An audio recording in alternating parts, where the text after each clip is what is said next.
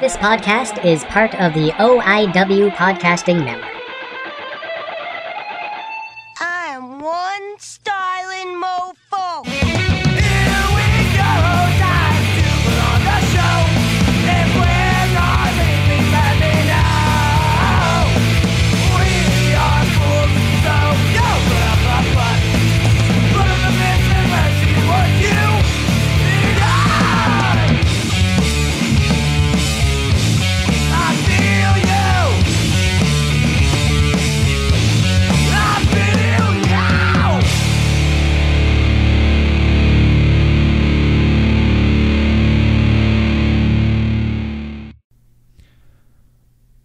It is time for Where Is My Mind? A deep dive into Curtis Rich.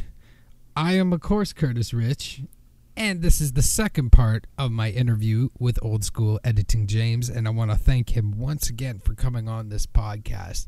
It was such a great conversation, and I enjoyed editing this podcast, so hope you guys enjoy it. Here's part two, brought to you by OIW Network. Go to OIWpodcastnetwork.com for all our great shows, including Where Is My Mind? Honestly, we all like the merch is the best way to make money, especially in this business, just because, like, yeah, you burn more of your money going through your gas and getting your travel and then your stay and everything, which is why there's so many wrestlers. Like, you even hear about like Roddy Piper, like, literally sleeping in cars because he just didn't want to spend his very little pay to get a hotel room and everything. Like, Yeah, and you it- see, that's the big difference is um, they were full time re- workers. yeah, and There aren't very. I, I can name you two, maybe three wrestlers in Ontario who are working, you know, wrestling full time. There Yeah. aren't very many. not they have many. normal jobs and they work, and then they come after work and uh, spend their money, the money they make, to do that. So I mean, uh, you don't have a lot of wrestlers who own houses or have, you know, the, they just don't. They they put it back into the business and back into their cars. And, but I guess my point was, um, a strike against you is if you don't live in the Hamilton area or the St. Catharines area or the you know Toronto area, you're usually driving at one or two people or you know that kind of thing. You're And- and carpooling. that's how you make money. You carpool, yeah, exactly, and and you know you're actually profit. I don't profit. I don't make any money. I, I really don't. My wife wants to kill me, but I just go. My wife plays hockey, so I go, hey, you pay 500 bucks a year to play hockey. I said I break even, so I said to do my hobby. So it works out, and I, you know, I meet lots of nice people, and I have, you know, like to say that I mean of my I mean, at one point I had 3,000, but I cut it down to about 1,500 friends on Facebook, and I can put a name to almost every, a name and face to almost everyone, and most of them are wrestling fans. So, and I like to have chats with them, and, and uh, I don't know if Barrie people know, but I mean, I, you know, Ray comes up from Hamilton to watch the Barrie shows. I've seen, uh, you know, people from all over Ontario come come to the Barrie shows. So it's not just Barrie people coming there because it's it's it's a good show. You you are lucky if you are in Barrie. It's probably the biggest kept secret in Ontario. It is Yep. such a good show, and uh, on, on level with most Toronto shows, to be honest, with the exception of maybe Greektown, being prejudiced since I'm still working for them. Uh, I But, mean, uh, that that may change now because Barrie just got the uh, indie, the Ontario indie promotion of the year. I just saw that. Way to go, Barrie Wrestling. They deserve it, and and, and they deserve it because they quietly, you know, Barrie guys are well. These are the nice. You know, I'm going. No, no, that's a main event in any arena in, in Ontario. And guess what? That was the fourth match. It wasn't even a main event. You know, it was like, I don't know. Like John Atlas is one of my favorites. This guy is amazing, and and you got. Holden Albright, who's just one of my favorites, and you got all these people on refing, Fuerza, Vertigo. These guys are, you know, in demand all over Ontario. Alexia, um, you've just got such a great crew, and uh, um, uh, even the the the, the mid level guys you're getting, Ron T. Legend, Travis Moore. These guys are in demand all over the Ontario. So I mean, um, you're lucky, Barrie. You know, you don't have to go anywhere. You don't have to go. When I was younger, I had to go to Toronto to see a show. I didn't get to go down to Barrie and, you know, you know, drive 20 minutes and see a good show. So, very, And- very lucky fall. I hope you appreciate it. Appreciate it by going and spending your money. That's the best thing to do. See, I I when I when I got brought on board as production just to give Barrie Wrestling a platform, just so then they can get their their name out there, so then we could no longer be the show that's just like oh, just kept secret, no one knows about us unless we promote some like big name like Evil Uno or something. Yeah. I really wanted to take it away from that and give a highlight for all these guys that not aren't too well known, like Luke Graham or Travis Moore or Ron T. Legend, and it's, it's just I want to give them a platform that they can not only hone their craft on, but they can get their name out there. And And that's the whole idea. and I'm just I'm so proud of just not only all the work that we did over the last two years to really get that reward, but just all the crazy crazy hardships and just everything that we had to Well, go I through. think if you're if you're a promoter today, I think social media is so important, and I don't know if the old school promoters get it. That you've got to have content on social media, and and content is the big word now. And if you don't have, I mean, I use it myself. I'm uh, Chad, uh, who wrestles as Warhead, and uh, works for one of my favorite promotions, Death Proof. Um, we've always teased each other that we're the kings of social media because neither one of us are, you know, I'm 67. He's, uh, I've been working with him since 2000 as a wrestler, 2001 or two. And uh, we're both, he's battered and bruised and I'm the net. And we keep coming on because we've got good social media presence. You know, I have a, you know, and I will promote whatever, wherever I'm working as much as I can and, you know, get into conversations. I'll talk to any fan. I mean, un- unless you get totally annoying, which really hasn't happened. I can't say that's really, really happened um, you know, just don't get political with me because I'm, you know, I won't, I won't tolerate that. But if you want to talk wrestling, I'll talk wrestling anytime you want to. Um, although I don't watch any of them other than AEW. But social media is so important. I mean, I've got all the, all the, you know, social media, which I'm sure you'll ask me at the end of the show to promote them. But uh, yeah, I'm even on TikTok if you want to watch me dance. I believe I follow you on TikTok actually. But I want to bring it back a little bit because you did talk that you got training at HPW with Rip Impact and you donned the tights as Zumba King. Um, I want to ask you how different the training was versus refereeing versus like being a wrestler because I know you've taken bumps in the past, so you're very familiar with that. But Well, I just want to know like how different of the training was it between there and what was your goal? Was it just to have fun or were you trying to see if that would benefit your your refereeing even more? Well, I think I think uh, you have to remember back in 2000 when I started, there was maybe four promotions in all of Ontario. Yeah. I was lucky. I walked into it. I mean, I'm the first one. Some wrestlers have never forgiven me because it was kind of. Um, I used to stand outside Maple Leaf Gardens, and I, like I told you before, I'd take the subway by myself. Didn't know anybody because it wasn't cool to be a wrestling fan in 1969 or 1970 Yeah. when I was in high school. So there was a group of us that just sort of hung out. We didn't know each other from anything, but we just saw the same guys every week. So you start saying hi. And um, so one of these friends was a guy named Ron Hutchison. He was just a 17 year old kid. And one day he comes back and we found out he had trained for wrestling. How? Why? We didn't know anything about training. There was no social media.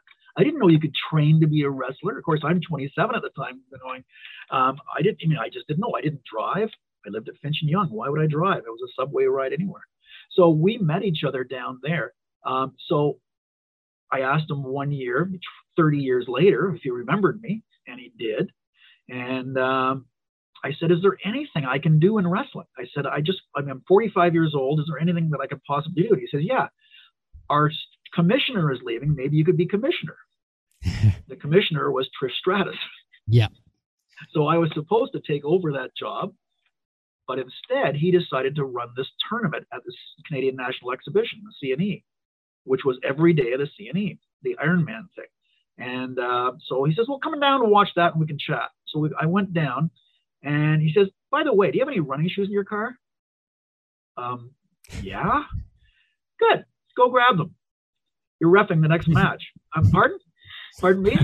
so my first match was August 18th, 2000, versus uh, it was J, uh, VJ uh, VJ Singh, who was a local wrestler who was way underrated. He was really good. He was actually a, a martial artist uh, in real life, um, and he passed away unfortunately uh, very young.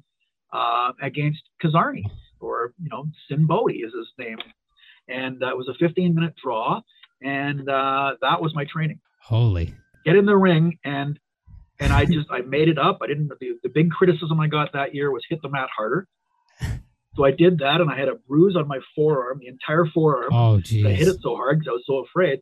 But I never had any formal training. In fact, the first training I ever got was in the year 2010, I want to say. And that's when Jimmy Korderas was unceremoniously dumped from the WWF or whatever it was that week, WWF or WWE, and uh, being the longest reigning referee at the time, um, he put on a seminar. And I met all my friends from Ontario, Brian Renda and Sam Sino down in the St. Catharines Way, and all of us referees. In fact, your announcer was there, Dustin, and uh, I rem- we reminisced about that.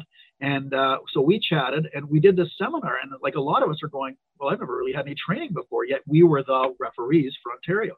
So uh, we learned a lot there. And then his, you know, assistant Harry D, who had ref some WCW and everything, now he's doing Destiny and stuff, and now he threw on some seminars. And the last seminar I took was from Hornet. So I mean, you know, from NXT. So I mean, there are things available now, but at the time there wasn't. And if you're a young guy and asking, you know, what can I do to be a referee, which is the number one question I get, go to a wrestling school. Yep.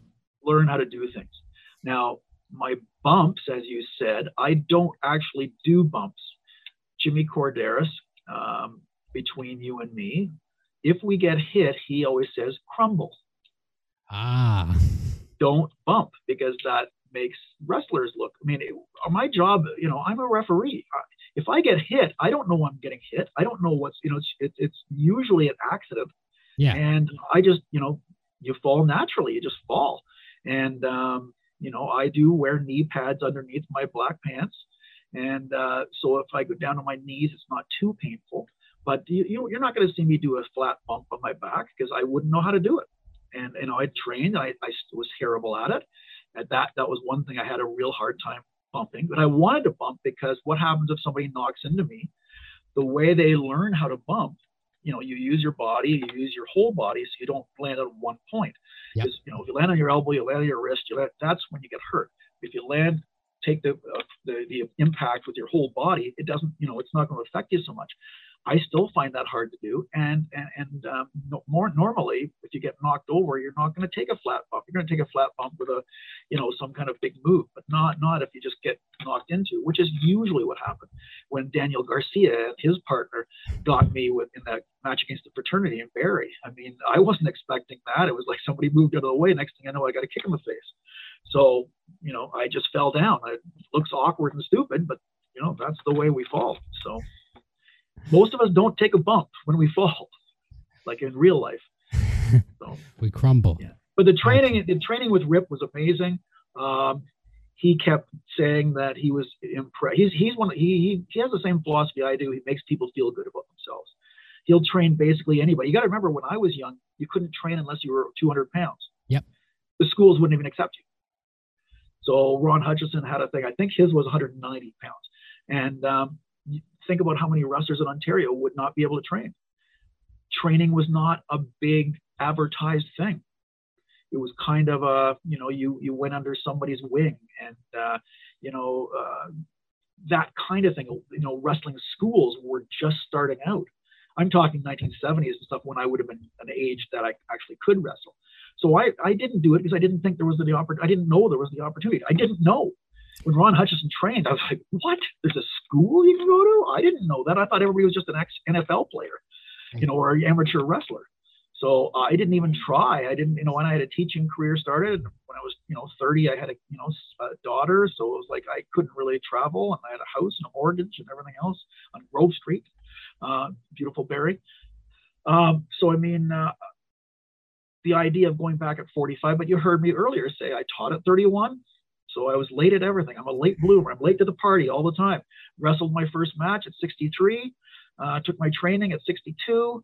Um, that's not true. I actually wrestled twice before I actually had any training because I was part of a 10 man tag one time um, in, in Kitchener. And I also did a battle royal where I beat Sebastian Suave, threw him over the top. Now, he didn't actually know I was in the battle royal at the time.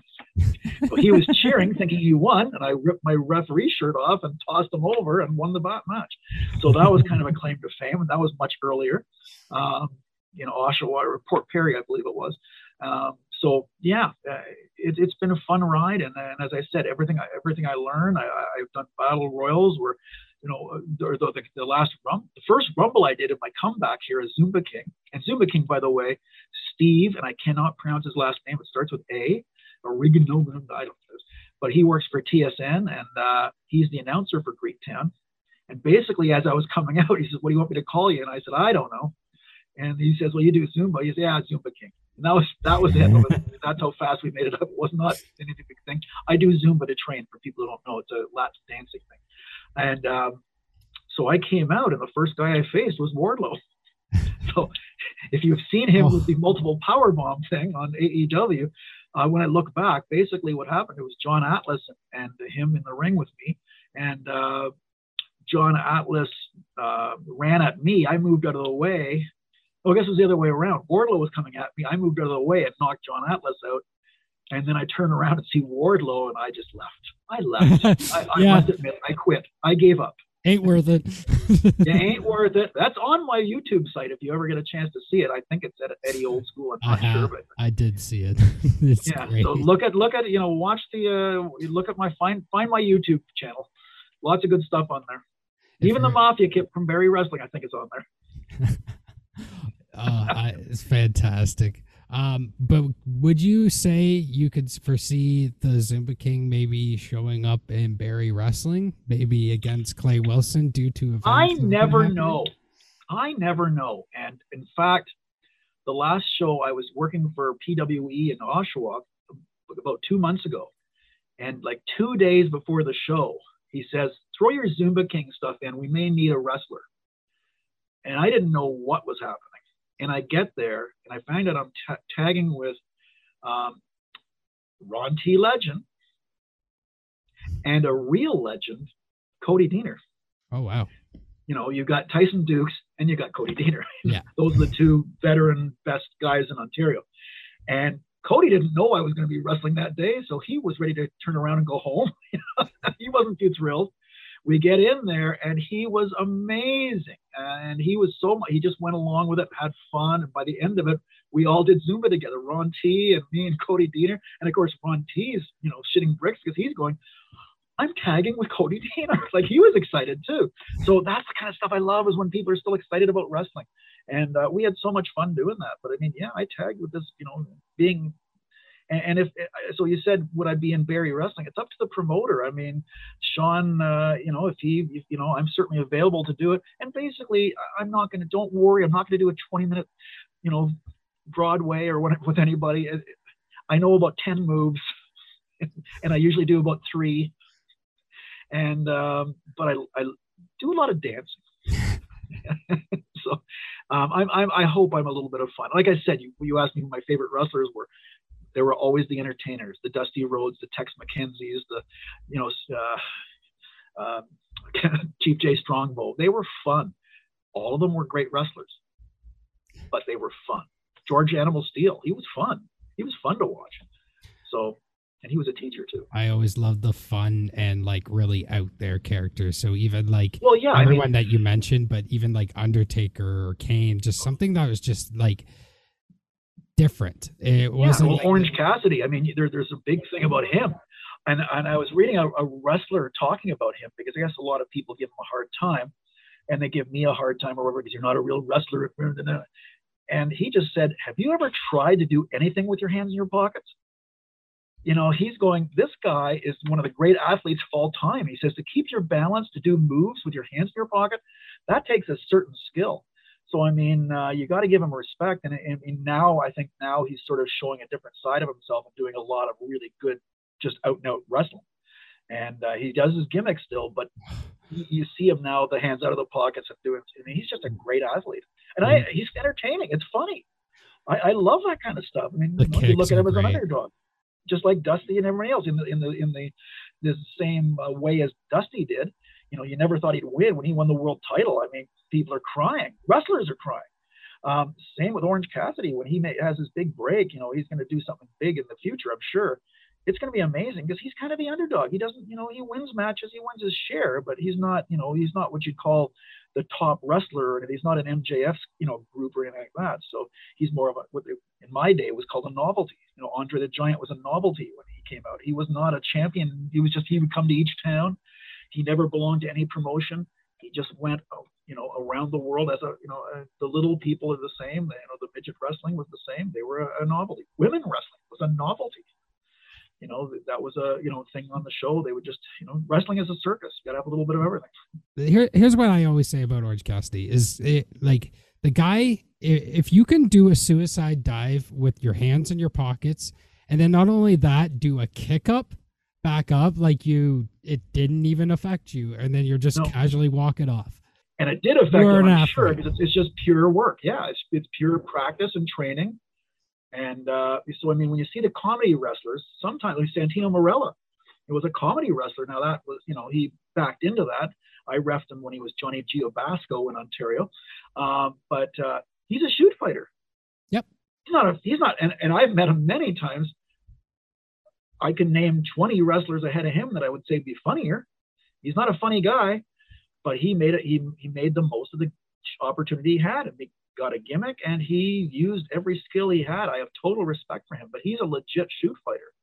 That's why when you you know go to battle arts was which is his baby even though he sold it he's still quite involved. Oh, um, and and he, uh, he he can do the comedy but if you go there you're going to learn how to grapple you're going to learn how to really really wrestle you're not going to be learning drop kicks the first day i'll tell you that right now That school is incredible. I remember when Battle Arts first opened up and I actually saw the first Destiny show that was running through there.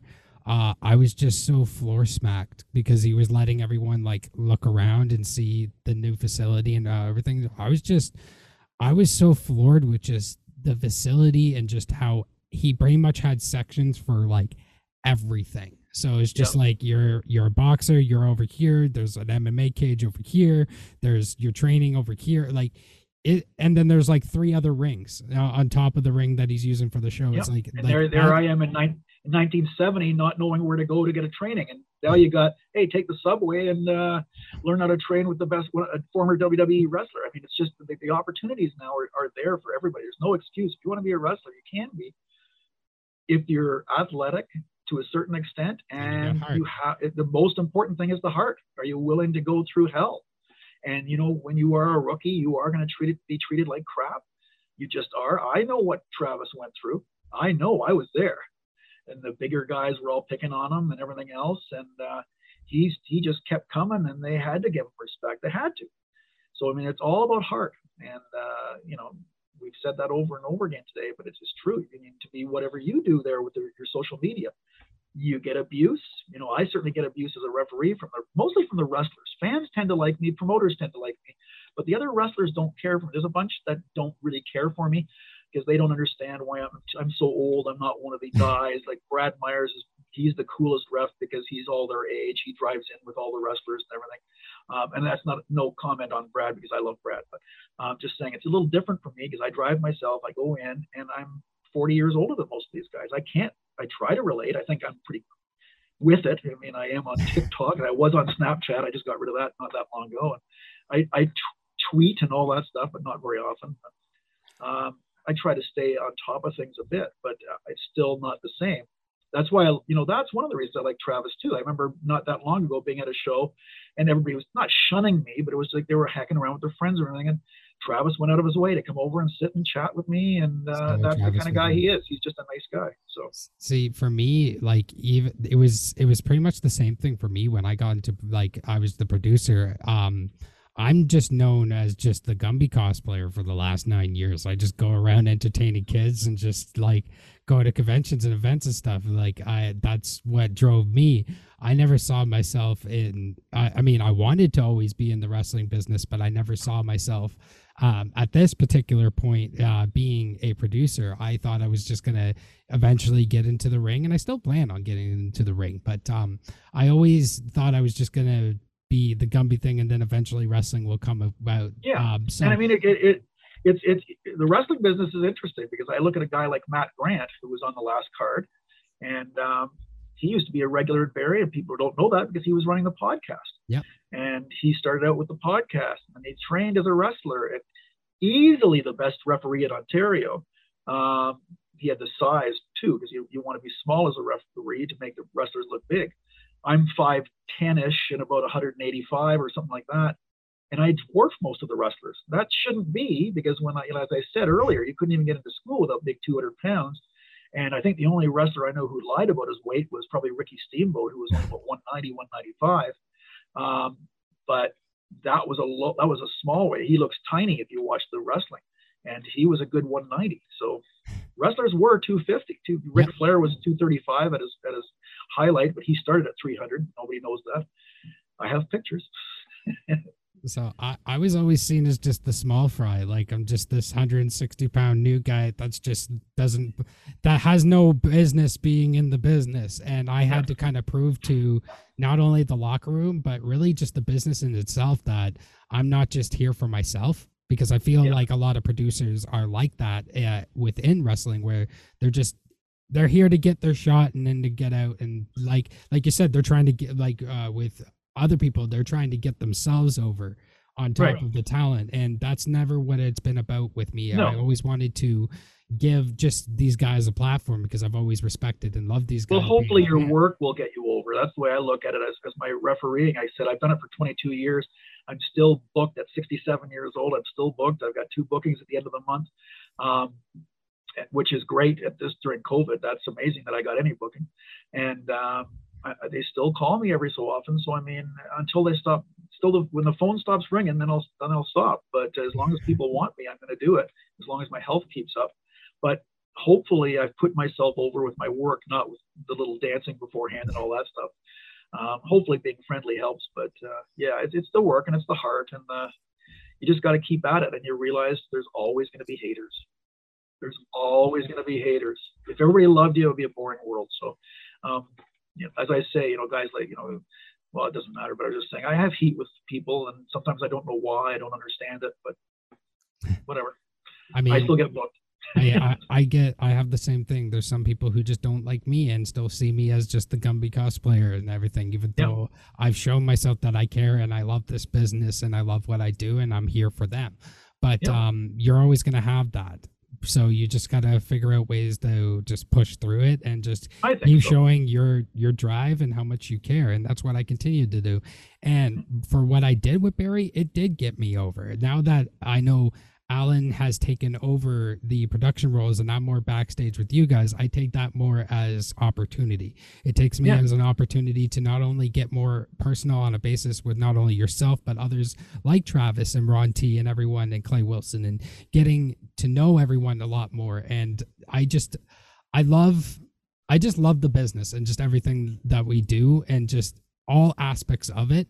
And I just feel like if you love something and you have the passion, you have the drive for it, you push through the negativity, you push through at what people say, and you just keep doing what you're doing because and show that you care. Yeah, and I agree. it. Like, like I, I appreciate the opportunity that Sean has given me to, you know, as uh, as people know, I was, I was never officially let go from Barrie, but I just got stopped getting bookings uh, two years ago, and um, I got to admit I was bitter and angry and butthurt and everything else, and uh, Sean invited me in the summer and just out of the blue just said, "Let's go for a coffee." So we went for a coffee, and he told me some of his plans, and I didn't know what to expect, but I sort of went, you know, this is, you know, I'm actually doing something that I've never done before. I'm not in my comfort zone yet. And um, I don't know if the fans understand this, but being a face manager, like a good guy manager, is really hard.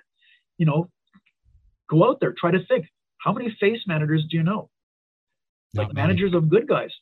So what do I do? Like um, being a heel man or a bad guy manager, that's pretty easy to do. I mean, you just take your opponent and insult him. It's great. But now I've just, you know, I just try to say pro things about thing. Um, I guess our main target right now is Clay Wilson, who I've known since before he even trained, and um, he used to uh, be a fan, but he would do a little bumping before those shows at St. Catharines. and that was Mark House is a name that people would remember from the early days of Barrie Wrestling.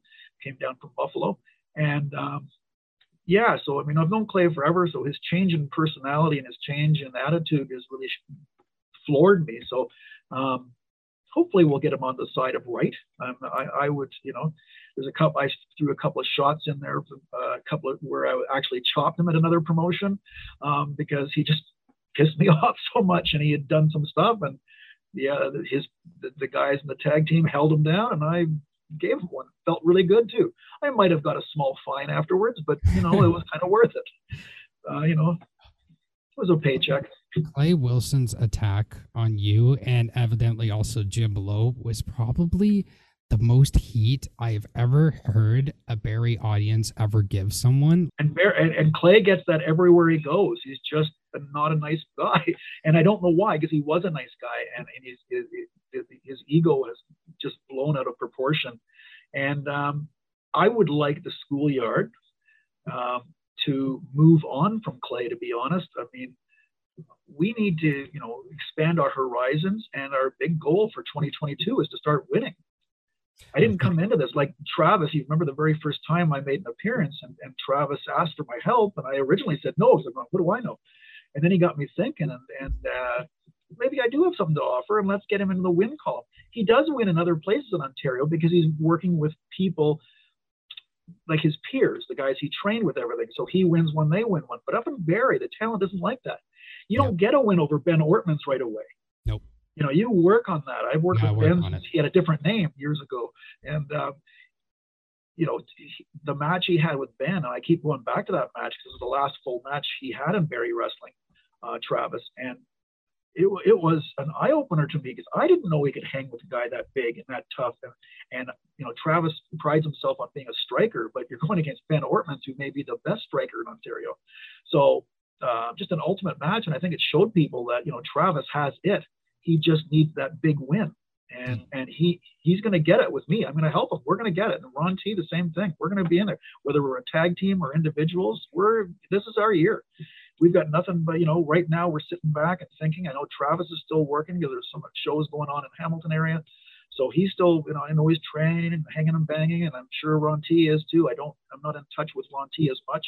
He's not a social media guy, so I, I can't keep in touch with him. But Travis, we talk, you know, every at least once a week about stuff and try to stay focused. And of course, I am the man with the plan, and I've got the plan, so we've just got to work it out and get get in the ring. So uh, we're hoping that Barrie Wrestling has a show soon, and uh, we can, you know, work on that plan and get a victory for the fans and for Travis. So would you say that the plan in 2022 is for the schoolyard to get gold?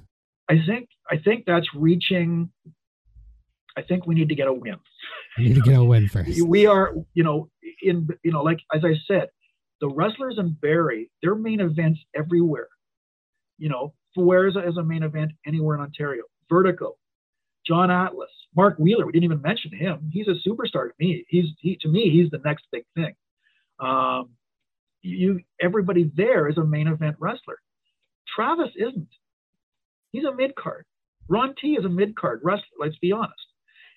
And to defeat a top would do so much for their career. There aren't anybody really at Travis's level there. They're, they're all, you know, rated way higher.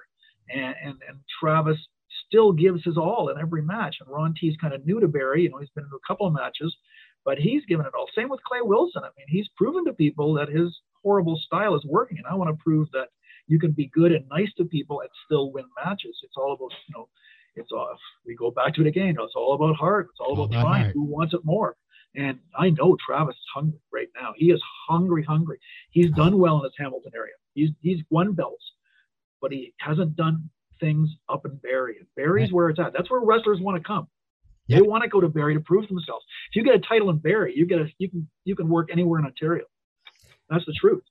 And, and what makes it even more interesting is uh, Travis and Forza have been working everywhere, including uh, Crossbody's last showcase show. Yep. So this makes it kind of interesting because Forza is now the world heavyweight champion at Barrie.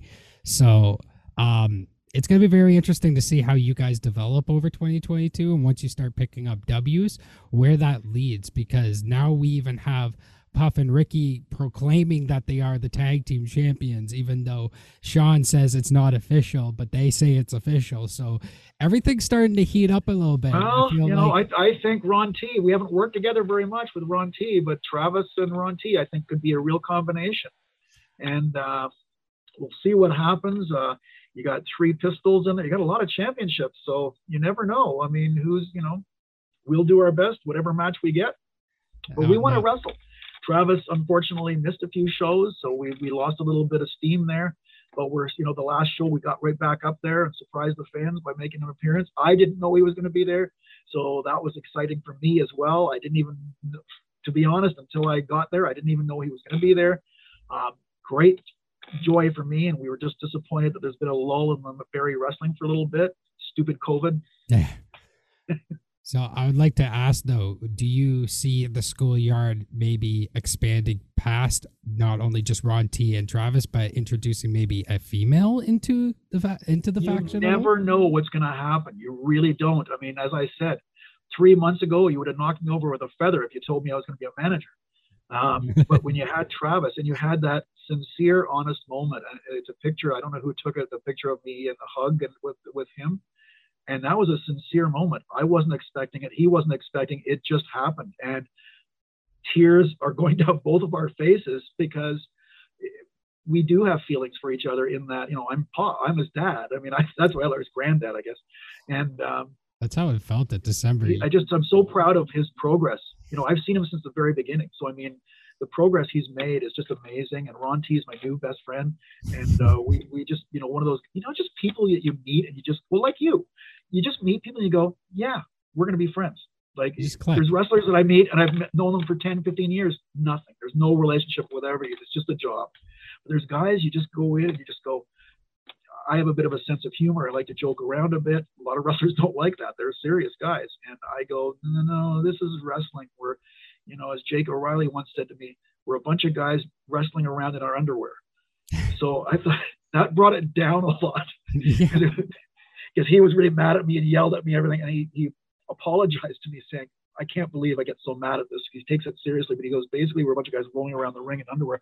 And i thought that was the best way to describe wrestling i'd ever heard. And i thought that was so funny and so so big of him to you know you know say that you know oops you know i got a little mad there i shouldn't have. Um, but you know it, it, it's just an exciting time right now where you know like you say adding a female adding someone else to be honest, it hasn't really crossed my mind, but you got me thinking now because, you know, when Alexia comes back and you get Jody in every so often, you know, we'll you got Nova now happens. too. Who is So- that? I'm sorry.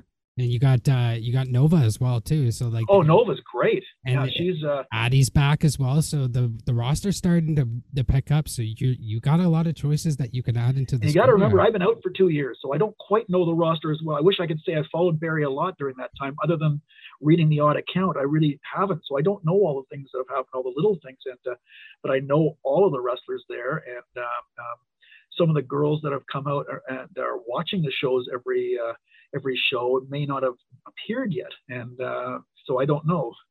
Uh, there's a lot of female talent in Ontario right now. It's a good period. Like there was a period there that was pretty weak, but right now it's it's just starting to getting pick up. stronger and stronger. And of course, my buddies off the ropes in Kitchener, uh, Cambridge area, they also are, are, are featuring girl wrestlers. So um, that's giving throwing them a shout out to them because I want to make sure I don't miss any training people. So if you're in the Cambridge region, off the ropes are you know Jeff Black and Vanessa Douglas are amazing trainers. So that would be another great place to think of. What that's the one thing that really frustrates me as a producer, and I hear it from a lot of other promoters or just other producers as well, where they just say women in Ontario just don't draw, or they just um they're not good enough, and I just don't agree with that because here's the thing: how is someone supposed to get better if you don't give them the opportunity? Well, that's true, and I think I think probably what the promoters are saying, at least in my experience, is the all lady shows. Yeah, Um, and I, they don't draw as well as some do. I've, we've tried it with 365 Pro, and it did okay. And actually, I did one that was that was fairly successful, which was the first time I got to referee Nova. But um, it, it, it, it's it's a new thing, and people are, are right now. As I said earlier, in 2000, there was four, five promotions in all of Ontario. If I went back to the 70s when I watched wrestling, you had Maple Leaf Gardens, Yep. You had the Wild Man doing his tours, and there wasn't much else. That's it. So right now, we are so spoiled with so many shows that we can pick and choose. And if you live in the Toronto area, you can go to Hamilton, you can go to Barrie, you can go to. I mean, they're all close enough that you can go. So um, it- it's hard to have an all ladies show. Be like having an all midget show. Um, it'd be like having, you know, you, you have to have, like I said earlier, about about an all, all tag team show. I complained the other day and I got I got flamed on online because I didn't like AW, AEW last week. And people Yeah. said, why didn't you like it? And I said, because there was too many multi-man matches. And the only singles match they had, they had my girl, Thunder Rosa, who came from the NWA, um, yep. against Jane, Jade Cargill, who's a great wrestler, Cargill, but she's green Yes, she is. and it was a good match. Thunder Rosa had it in control, and then there was outside interference, and it just screwed the whole match up. That was the singles match that I saw. Yep. That was the only. Like otherwise, match. it was all multi-man, and and and the problem is some of those matches were were good, but all the, one of the most the greatest invention in professional wrestling today on TV is the fast forward button. Yeah. And I went through a lot of fast forwarding on that show, which was disappointing because it had been so good up until that week. But I just, there was just every match was multi man. And, you know, like you said, there's a psychology to uh, tag team wrestling. You can't do it three matches in a row. The You're whole seeing idea the same is things. You have a singles match, you have a ladies match, you have a tag match, you have, you know, battle royal, you have a whole bunch of different things. That makes Variety a is the great card life. but you know, and, and then the you know anything more than two against two in a tag team match, it it does become chaos after a while, and it's it's you know, I'm not a big fan of the flippity floppity flyers, um, but if they're done well, then it's great. But when everybody's doing this flippity floppy flying and doing pile drivers and dives out the thing, and Oh. nobody's getting the pin, and you gotta What I can't stand in a multi-man match and AEW, I find has this really bad problem with is whenever there's like four or five people in a match, they'll always do a spot where everyone's getting up from from outside the ring and then someone dives on top of them. oh yeah, it that, happens that, that's every match, and it's just when you see it two or three times a show, it starts to take the And I think piss out that- of it a bit. That's what I meant. Do I lo- love the talent? Yes. Do I love Tony Khan? Yes. Do I think, you know, uh, do, do I think he's doing a good job? I think he's doing an amazing job. But there's a criticism. And his referees, I mean, you have to have rules. And once in a while, I find his ref. The nice thing is, on the one side, he names his referees. You know their names. It's cool. It's really You're cool. not allowed. You're not allowed to say the names of a WWE referee. Oh, like Aubrey? You've I- never heard Daryl Sharma being used as Daryl Sharma. You've never heard, you know, back in the day with Jimmy Korderas, yes, but nowadays it's a it's a policy. They don't name their referees. Maybe the older ones like Robinson and a few of those. Um, but I mean, there's some great refs there. When when was the last ref to get like ch- like chance in arenas like Aubrey gets almost every week in? well, in- Hornet in- got one in Barrie. I'll tell you that. Yeah. The Barrie fans went up there and we we supported him, and I remember he was so embarrassed because everybody yelled Hornet. Um, but he and he loved every minute of it. You could tell. But uh, you're right. And Aubrey's, a, I think she's a good ref. She's not my favorite. Um, I find her a little dramatic. I Yeah, find her little bit. moves a little, you know.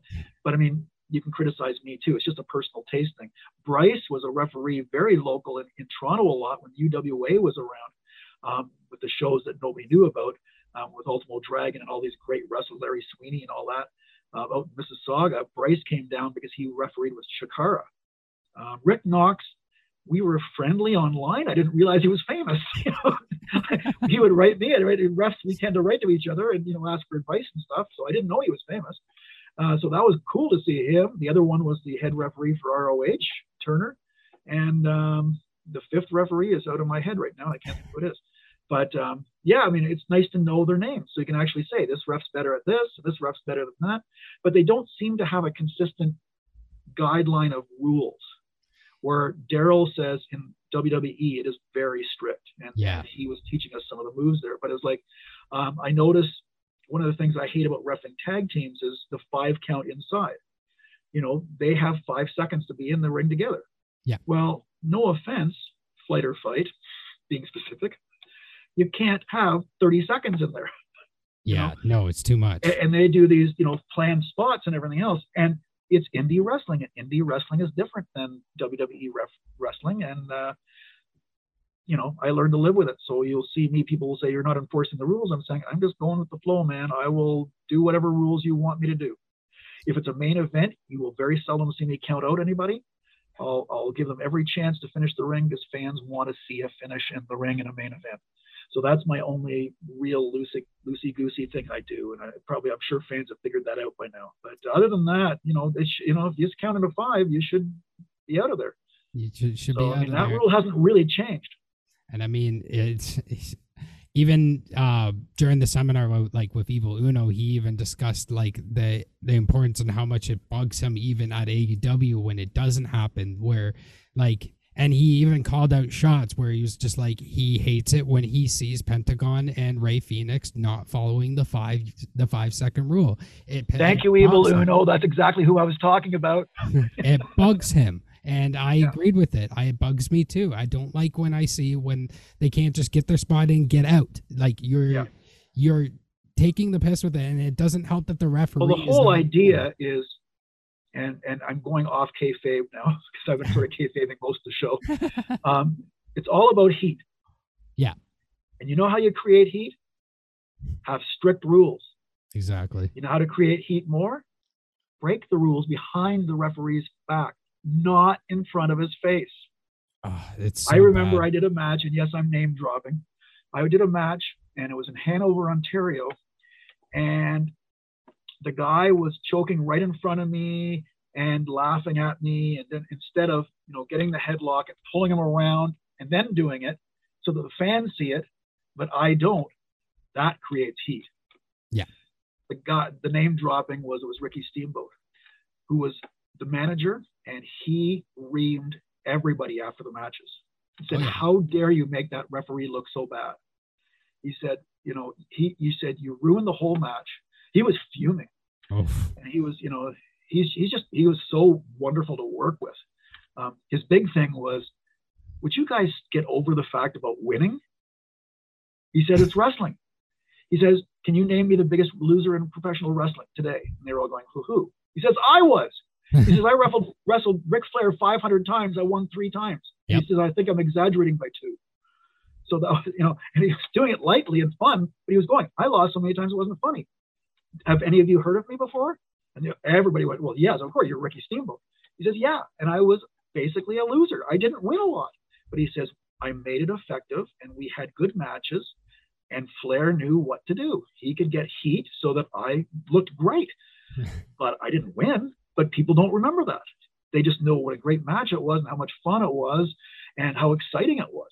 And um, so I learned a lot from Ricky Steamboat, but he got so mad because people were breaking the rules in front of the referee. Bring it around, hide it from me. Um, let me find it. You know, I'll find it eventually. You know, if you're, you know, holding the ropes during an abdominal stretch, I'm going to find it eventually. I'll see the ropes move eventually. But if you're just doing it in front of me, that's just dumb. And, and you, you lose a lot of the heat. You don't want to put the heat on me. And that's what happens a lot. You put the heat on the referee. Well, you've kind of lost the match now because you're not you're the bad guy that should be getting the heat, not me. So that, that that's my my editorial about refereeing in 2021. Uh, it, do, it doesn't help too that that it leads the commentary team to try to justify it, but everyone in the fans can't hear the commentary. So Well, I think that's why you hear Jim Ross. I think I think Jim Ross is. I don't know if he's burnt out or whatever, but he gets tired. He gets tired. oh, of it. he you he's vocal. He is very he's vocal, about it. Yeah. And about it. Tony Schiavone, he goes with the flow. He's he's just a great broadcaster. He may be my favorite, my son's favorite for sure. But uh, honestly, Tony and JR are honestly like a dream team. Like that's Oh, some, that's are. a team that you would never ever expect to ever like because it's it's two crossing like like two lines that I watched fight like for rating supremacy when I was like three four years old and back Yeah. in front of my television and just watching throughout my entire childhood of these well, I mean, they forget that that they're both broadcasters. Yeah. And, and Jim Ross was a referee, believe it or not. And uh, Tony Schiavone is a is a baseball announcer. Like he never stopped announcing from WCW on. He's a he he ref, he, he does a lot of announcing. Period. but wrestling's his love, and as is uh, Jim Ross's. So that, they're amazing together. Excalibur reminds me of Mike Tenay back in the TNA days, where you know he has that great knowledge, and, and I didn't realize that he was a wrestler at one point, and uh, he knows the inside and outside. Because guys like Jim Ross, Tony Schiavone, and Old School, I don't know what the hell the name, names of the moves are anymore. You know, you know, I'm doing a flippity doo, whoopty doo, and I go, well, show me what it is because I have no idea what that is. I don't know. I can't keep up. You got Japan wrestling, you got you know the the indie states wrestling, so I don't know these moves, and I don't think a lot of the older guys do know moves. Even the older wrestlers, if you're in your 30s, if you're in your 30s as a wrestler, you probably don't know all the moves anymore. I commend so someone. new. I commend someone who knows all the moves because it's just insane the amount of wrestling we have nowadays. Yeah, So, absolutely. it's, we're overexposed to be honest. I'd like to see less better wrestling, to be honest, in Ontario. I love but- it too. Like Yeah. uh, even even in uh, when I went up to Edmonton, I had guys like uh, Leo London would be telling me uh, he feels Ontario's too oversaturated, and I could see that in some senses where we are a little bit. Now it's great in a sense that well everyone can get work because there's so many promotions for people to work, and there is that, but there's also uh there's a thing called qua- uh, quanti- quantity over quality or quality. Yeah, and the nice the nice thing about Barrie wrestling is we really don't have a lot of competition. Yeah, we, we really if don't. you're going, if you can only afford to go to Barrie Wrestling, or you're just you can't drive or whatever, um, it, it, you're getting the best wrestling in Ontario. You know, you drive an hour, you can go to Collingwood and see Rock Solid, which is a great show as well. But I don't find that they're really competition. Um, you so can I go mean, to Cambridge and go to Crossbody, but again, Yeah. Ben is not competition, and he does it No, a lot for charities. but but they so- are competition with in that area. They're in competition with 365 Pro. Yeah. Um, I'm friends with everybody. I don't care. I don't I don't believe in things like that. But I know you know if I worked for Crossbody, I'd probably lose my job at, at 365. Um, Oshawa, I was offered two jobs the other, not that long ago against with two promotions that I love, but they have competition. I know Young Blood is going to start, or Young Love is going to start a promotion there too. And so, Yeah, I mean, there's two, it's- a small town. You can't have three promotions at one time. Hamilton has 4,000 promotions. Um, down in St. Catherine's Way, there's a couple, and then they compete against each other. So it just, it's, it's tough. And, and, and I want guys to work. I mean, it's the only way you get better. And of course, we can't go down to the States. So, um, the, only other option is going to Quebec and those places. And then you get great competition there because their wrestlers are great as well. But, um, yeah, it's, it's tough for, you know, you want to wrestle, but you, you got to realize that eventually it's going to hit a peak where people just are going to stop not coming. And, and that's too bad. But I think Barrie's good because we don't, you know, it's not like that here. We're not oversaturated with wrestling. So um, I think, you know, the, the numbers are just going to keep rising. I mean, we were starting out when I first worked with uh, Sean. Um, we were drawing, you know, 40 people, 50 people, and I was the only referee. And, um, you know, we, we worked hard to make, yeah. And, and you see tho- those, those shows. I remember we worked the Spotlight Theater over in Essa Road or someplace. Um, Barrie's just gotten better and better and better, and that, that all has to do with Sean and Jim and, and the crew there. I mean, I, I, I can't take any credit for it because I don't do any organizing. It is so much fun being there now because I get to see it from the other side. And um, I actually sit back with the promotion stuff and I, I, try to keep my mouth shut. The first rule of wrestling ears open, mouth shut. And uh, you'll hear that from everybody, and it's the truest words ever. And I'm 22 years in, I still do that. I shut my ears and listen, and that's how you learn stuff. And you know, you listen to stories. I love hearing stories of, of, of you know what they do to promote a match or what they do to put people together or why they did it. Um, it makes it's it's great. I, I love stuff like that. the pandemic was the greatest and worst thing to happen to Barrie Wrestling because it was really scary and we didn't know what was going to happen. But it also, when I got in, we all came together and we were like, how much fun can we do and what can we do with this situation that we have? And you saw we were able to produce multiple shows just with no crowds and we Yeah. took that as an opportunity to have fun and since the crowds came back we've i feel like we've only taken that attitude and brought it towards the fans and just like look how much fun we're having and just kind of show that that and you see. Barrie So, Barrie yeah. gives back to the fans a lot. So that's one of the things that they do that maybe some promotions haven't figured out yet. Um, they certainly their their their VIP uh, portions of the show. Um, they do a lot of things right. And even when I wasn't with them, um, Sean needs to know I promoted them all over the place because I was like, you know, I know I'm not with them and I'm pissed off that I'm not working, but you know what? It's a great promotion. And I said the best wrestlers in Ontario are there on a regular basis. And um, what can you say? I mean, uh, it, it, from the music, from Shelley on the music to Jim Lowe, the announcer, and um, it's just it's just a it's a team that it, it, stays the same. A lot of promotions, you know, where's the music guy? Oh, it's a different guy. Or hey, can you do music? Or but you know, you know who it's going to be in Barrie. It's consistent. The social media guy like yourself. We we um, all have a place. There's a big change now, but it, we've all got our you know little place there. And I think that's what happened. I think um, with John there and, and Brad there, I think that's what happened. They had to make a choice. One of you know, and I'm getting tons of work so I don't think, you know, Sean thought that it was a big deal really because it's just, you know, it's just another promotion. It was a big deal to me because I've never been let go from a promotion before. So that was kind of new to me. And, and, and I, you know, I, you know, I got butthurt about it, but you know, you get over it. And then, I mean, I'm still friends with everybody, uh, everybody. I mean, if I, I saw Sean a million times during those two years bumping into him and it was, hi, how's it going? Hey, look, no I, feelings that way. I was a little butthurt when, when I was told that Alan was, was, was taking my place on the actual production shows. I mean, yeah. I was quite frankly pissed off. Um, like yeah. this is everything that I worked for for two years, and I loved filming everyone like Travis and Mark, and just getting to know it, and just it was what I what I did through the entire pandemic and what I've built my whole yeah. life around. So I was bitter and I was a little mad when that happened to me as well. But um, you you kind of go with those kind of decisions and just well, you got to stand back and real. I think at my age, you realize you got to stand back and, you know, it's cliche to say, and I hate being a meme, a human meme, but when one door closes, another one opens, and that's really kind of what I saw it as. Is yeah, I, and that's what happens. I mean, I never thought I was going to. Re- my whole idea of refing was, you know, I'm at the CNE. I did, you know, anywhere from I think my first year I did 19 matches. The next year I did, you know, 30, and the next year I did 60. And it was like, okay, the CNE, that thing's over, so I guess that's it for me. that was that that was it. Yay, I got the ref. And then um, coincidentally, it was uh, a, a Barrie, the Barrie promoter before Raw, uh, before Sean, but I, I, was in Orangeville and I was watching a show, and it was um, the main event was Tid, who everybody knows, and um, my, I mentioned him earlier, my friend uh, Dave Linton um, as L'artiste, I believe, and um, against, I believe it was Mikey Madrox, who you may not know, but he actually comes to the Barrie shows a fair amount because he was a really good friend of Cornette. And um, his partner was New Jack. Oh. Yes, that New Jack. Oh. This was in Orangeville, I believe. It could have been Collingwood, but it was one of those places.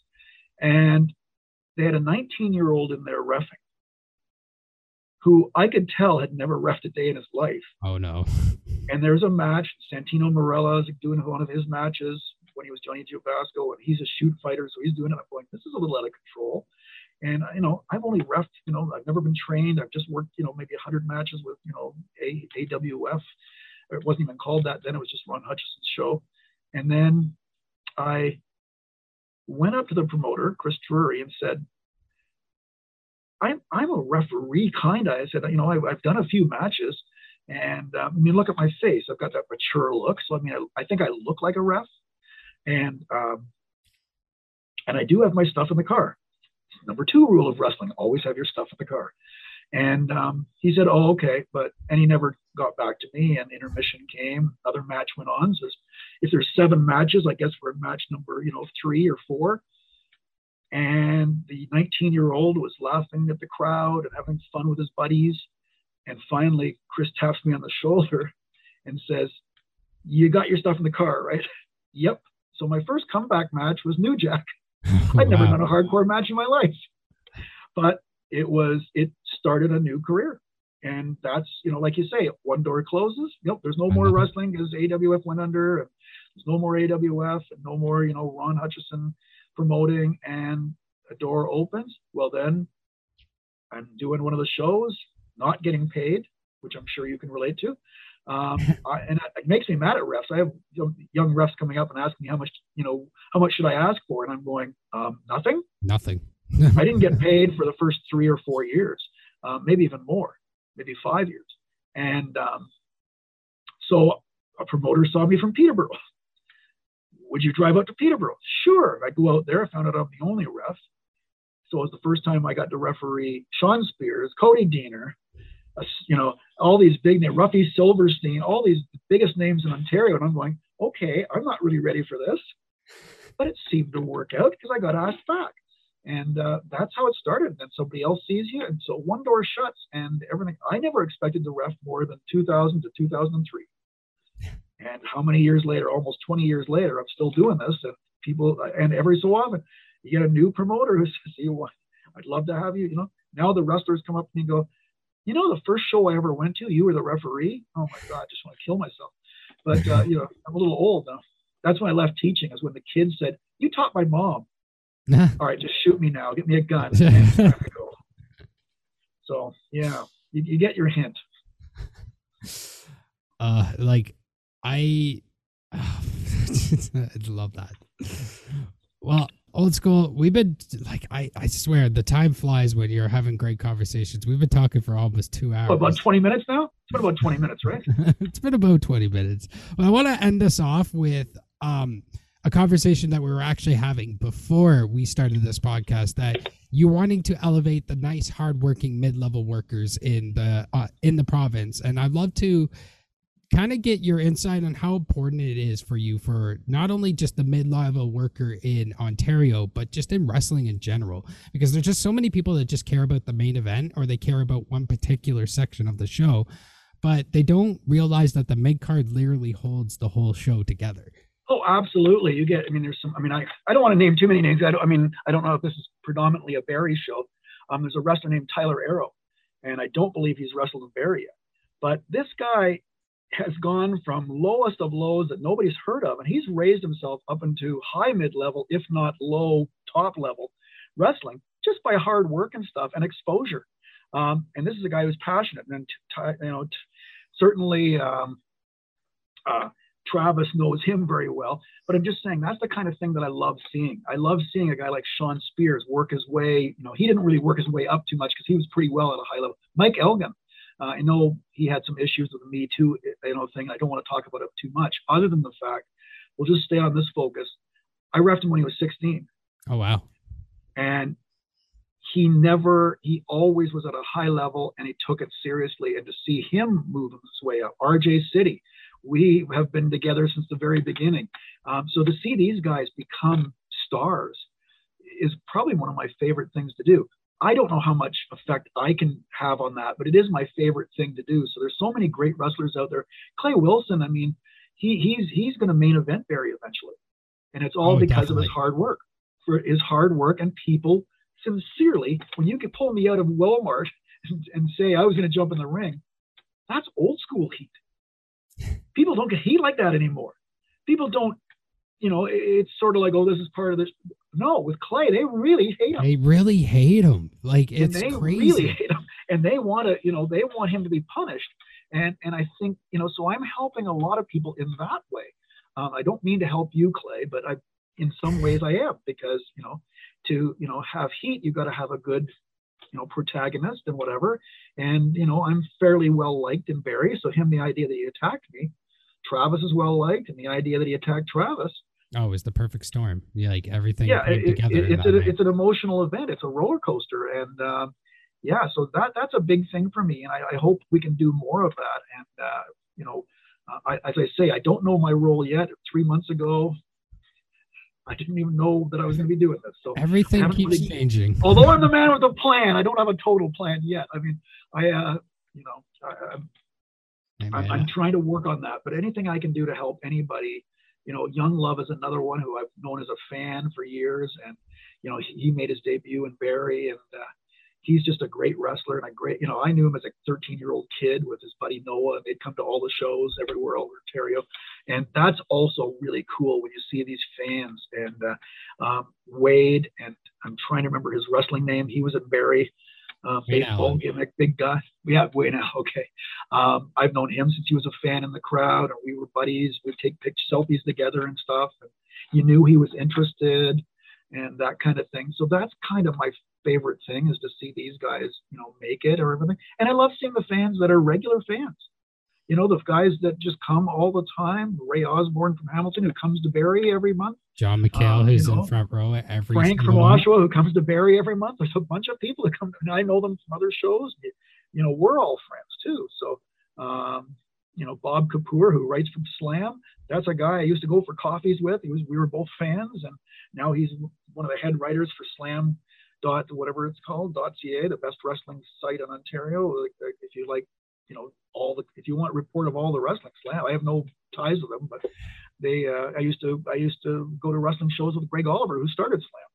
So I mean, I knew him. Uh, we went to a, a fan thing in Chicago when he was 17 years old. So you know, um, you know, now he's the biggest name in you know media in wrestling. So I mean, you know, I, I've seen us all sort of grow up together in wrestling, and that's our big common bond. So The mid card is super important and it can one day lead to the main event and it leads to the next generation. And that's why we need people like yourself who pushes that mid card so then they have an opportunity and an outlet to really get out there and get their names out there. And I really appreciate everything that you do. Honestly, um I said it before like even with the stuff with Travis, I feel like you're both personal in and out of the ring and that's what makes you such a great manager and what's going to continue to make you a great manager is just the fact it's just you you care and the fact that you care really goes a long way because guys there's not enough people who care um i've met so many people in this industry like in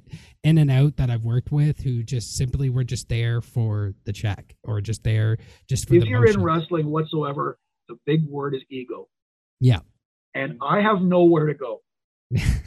you know, I you know the last thing I did, the biggest thing I did probably of my career was only like four years ago, and that was uh, Tommy Dreamer's House of Hardcore. And I did that, and it didn't end up being one of his better ones. But in the meantime, I got to referee MJF and a bunch of people. You know, hey Alex there you go Baldwin who's down there now too. And um, but I mean, the whole idea is I don't have the ego. You know, if wrestling ended tomorrow, I can go back here for your Patreon guys who actually are watching. you know, here is my every match I've ever wrestled, refereed. There's And over 2,000. I've got every single one marked down. I have had a super fan in uh, Southern Ontario named Sean Sexsmith. I have my own action figure. That's Thank you. And he's made me actually three of them. But that's a Funko one that I love, sort of my favorite. And uh, so he does that. I mean, I could end tomorrow. I've refereed a TNA World Championship four-way match with Samoa Joe, Jeff Jarrett, Rhino, and Sabu. Um, success isn't always money You know, I've refereed. You know, uh, tomorrow if it ends, I've done it. Everything I've done way more than a 45 year old should have done, who's now 67. Way more. So I can't ask for anything more. Um, everything else is just gravy. I'm a manager. Gravy. This is amazing. Like, let's see how far this goes. You know, I'm I'm in good shape. I I, I figure I'll be 80 or 90 when I'm you know retired.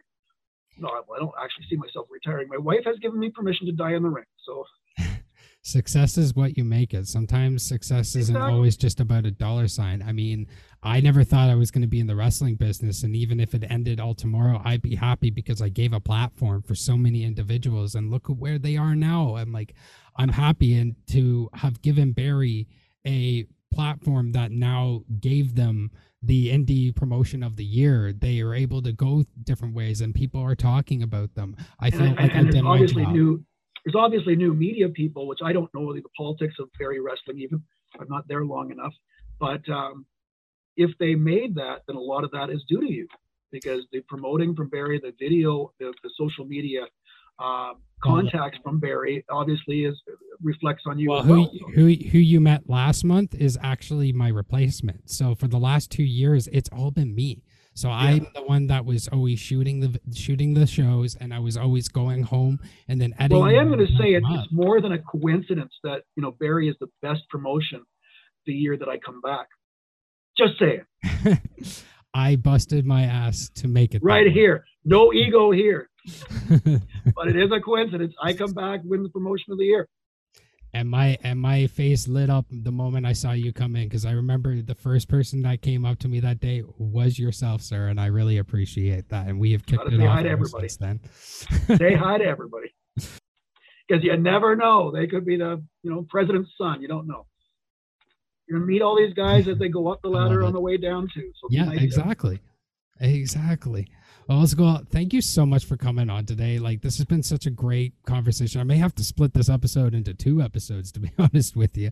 Uh, Well, yeah. This isn't the, this isn't the only time I'm going to be on. Oh, right? you're definitely going to be coming back. Uh, Yay. But I always end my podcasts and basically all my content because um, with a little bit of a Gumby quote, because like I said, I grew my audience and everything off of uh, my Gumby thing. And the thing he always says is stay flexible. And I kind of took that as a stay flexible in your life. In your health and everything that you do, because if you don't have flexibility in your life, then you lose balance. When you lose balance, the negativity brings you down and it's harder to get back into the positive. So I'd like to know what are the three things in your life that keep you flexible in your life health and everything that you do? Well, that's a good one. I uh, you didn't prepare me for this, so I don't know what to say. Um, what keeps me flexible? Um, I think I'm young at heart. Um, I I hang with young people and people my age, and I think that gives me a, a an outlook different than my my friends. Uh, an outlook better than different than my friends because you know, oh, get off my lawn, kid. I, I- just never was like that. That's like I'm more of the young kids out playing ball hockey. I'm okay. Can I play? Um, it, I think that's probably the thing. Um, if you make other people feel good about themselves, life's better for everybody. Um, and don't, I think probably the biggest thing for me is don't be afraid of getting laughed at. TikTok has proved that to me. I love to dance. I love to do too much booty in the pants, and I that's just fun for me. And I don't my my people think that I am so crazy. Uh, that they think I'm crazy doing wrestling. They're going, "Are you nuts?" Of course, every time I invite them, I end up getting cut open or something. But um, yeah, just be fun. And I want to tell you something. You're trying to end this podcast, but I'm going to tell you how I end podcasts. First of all, I'm going to promote myself. yes, I was actually going to Find me you. at Eddie Old School, Eddie Old School on Instagram and Facebook, and uh, read my stories because that's where I usually do my wrestling stuff. Um, as well, I'm TikTok or tra- uh, what do you call it? Twitter. I don't. I'm not going to promote that. I think I'm Eddie Old School on YouTube, and there's lots of my stuff where I'm actually wrestling or refing a big match. Um, and I think that's all my. Oh, of course, TikTok is Eddie Old School. One, two, three. And on that note, I am old school, and old school's out of there. One, two, three. That's it. So that's it for my interview with Old School. And I want to thank him once again for coming on this podcast. I want to thank you for listening to this two part interview. Um, like I said, season two, new year, new season. And I want to get even more interviews than I did last year. And I want to make the season bigger than last season. So I'm hoping you guys are looking forward to what I have coming next. And you can tune into all my social medias, which most of those social medias are at Ontario Gumby, but on Twitter it's OG Curtis Rich. And of course, if you want to support me and get this podcast early, you can join me on patreon.com slash curtis rich. I have a lot of great content on there and it only costs you a dollar. Only one dollar. So d- join us. Like there's there's so much great stuff on there. And of course if you want to support me as well you can get your where's my mind merchandise on claystore.net we got got so much coming on claystore.net and i got i'm i'm keeping quiet on a lot of it but i'm going to be announcing that soon not only on this podcast but my social media so tune in on my social medias on that and once again, if you want to check out OIW Podcast Network, you can check them out on OIWPodcastNetwork.com. There's so many great shows on there. A lot of my good friends and coworkers are on there. And of course, my show's on there as well. And I want to thank them once again for hosting us. And of course, you stay flexible in your life, your health, and everything you do. Let's make 2022 awesome. Take care.